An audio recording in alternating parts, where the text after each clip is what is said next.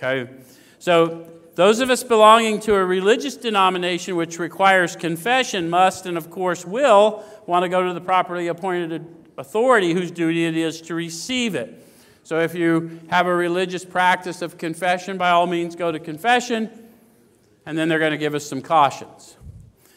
Though we may have no religious connection, we may still do well to go to someone with someone ordained by an established religion. So, those of you who have pending charges or something of that nature, you may want to talk to somebody where you know whatever you're saying is protected by the confessional. Fair enough? That's why they say person or persons. Not everybody is a good person to tell about some of our life story if it's got legal consequences. You may want a religious person. Does it make sense? Because it's protected. Okay, we often find such a person quick to see and understand our problem. What is our problem?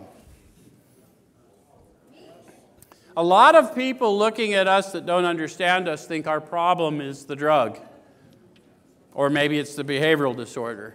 But those are symptoms of my underlying malady.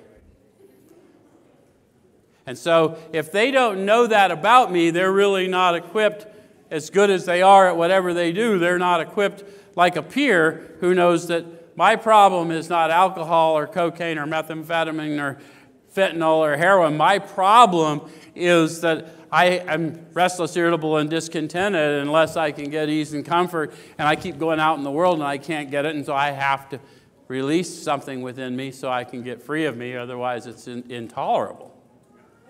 Anyone else know what I'm talking about?